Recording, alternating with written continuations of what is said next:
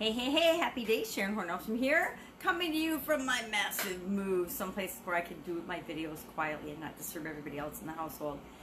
Today, let's talk about old wives' tales. Now, I was an old wife, probably didn't start out, yeah, I started out as a pretty old wife the whole time, but now I would, I'm divorced, so I'm not sure that I am qualified to be an old wife and give old wife advice like in old wives' tales.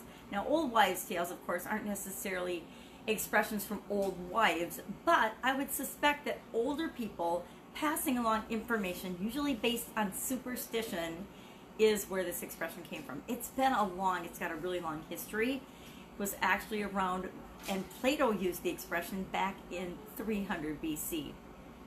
After that, it appeared in English in about 1300, and by the 1500s, Erasmus, a Dutch scholar, also talked about old wives' tales, meaning old expressions or old beliefs based mostly on superstition, not on facts, but on, or reality, but based on beliefs that weren't really founded in anything other than superstition. So things like um, feed a cold, starve a fever, not based on real facts, just superstition.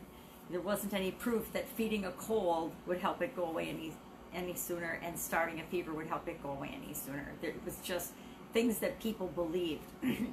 um, the it's bad luck to walk under a ladder belief. Now, I had a sister who walked under a ladder and a, a, a hammer fell off and knocked her in the head. So maybe that's more based on common sense than it is based on superstition.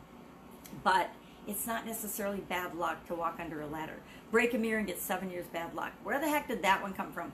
I still believe that. I'm moving and I was I almost dropped and broke a mirror and I was like, oh, just what I need, seven years bad luck. I mean, that's ridiculous because just because you break a mirror doesn't mean you're going to have bad luck. And you're certainly not going to have seven years bad luck because you, you drop a mirror or break a mirror. What are some superstition based beliefs that you might have as you're growing and building your business? I know that we all tend to have a lot of beliefs around money and around building our businesses and what it takes to build our business and grow and supersize our business. Um, and some of them are are founded in our experiences. Others are just absolute nonsense that we've heard from other people over and over again, and we've adopted those as beliefs of our own, but they're not really real at all. How about it takes money to make money? Absolute poppycock. It totally does not. In in a lot of people's minds, though, you got to have money before you can start a business. Not true. It's absolutely positively not true. What are some other beliefs or other things that we think and we say in our businesses that might be actually preventing us from growing and building our businesses? How about, well, that's the way it is. That's just the way we do it in this industry. That's just the way we've always done it. Those beliefs, those sayings they're not necessarily maybe it is a fact that that's how you've always done it but that's probably why you're not growing and developing and supersizing as quickly as you should because you're you're mired in habits that are no longer serving you. The that's the way we've always done it that almost never works because we should always be looking for ways to improve and grow and do things better faster easier more efficiently or more effectively in order to serve our customers and our employees and our businesses better and if we're not doing that, why are we not doing that? Sorry, watching a four-year-old, and sometimes she gets into mischief while I'm making videos. So, you know, it takes money to make money. That's the way we've always done it. That's just the way I am. I was married to a person that would tell me that's just the way I am. And that presupposes that you are never going to change. You're never going to grow. You're never going to develop. You're never going to change. Doesn't work in personal development. It also doesn't work in growing and, and supersizing our businesses.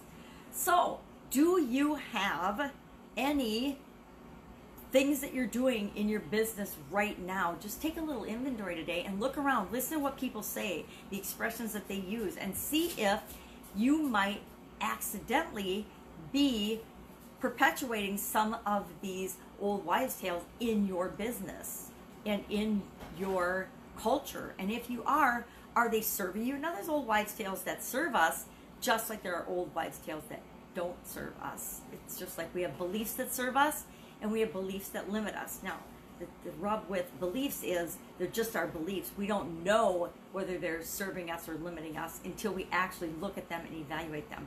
And we need to do the same things in our businesses as we do in our lives. Are are the things that we're doing working? Are we getting the results we want or are we not? Are we getting the progress that we want at the pace we want or are we not? And if we're not, well, what's going on there? What's working? Do more of that. What's not working? Do less of that. And every once in a while, just take a little inventory and, and step back and pay attention to and say, hmm, is there something that I might be believing that I'm not even aware of or that we might be doing as a business that we're not even aware of that is preventing people from coming to us, is preventing us from serving our, our customers at the highest level. And if we're doing that, if we're continually improving and taking a little inventory, then old wives' tales and nothing, competition, nothing, the environment, nothing is going to stop us from creating the business and the lives that we want. That's it. Go out, make an awesome day. If you've got a favorite superstition or old wives' tale, share in the comments below because I would love to share some of those and uh, have a little conversation about it. Take care. I will, of course, be with you tomorrow. Bye.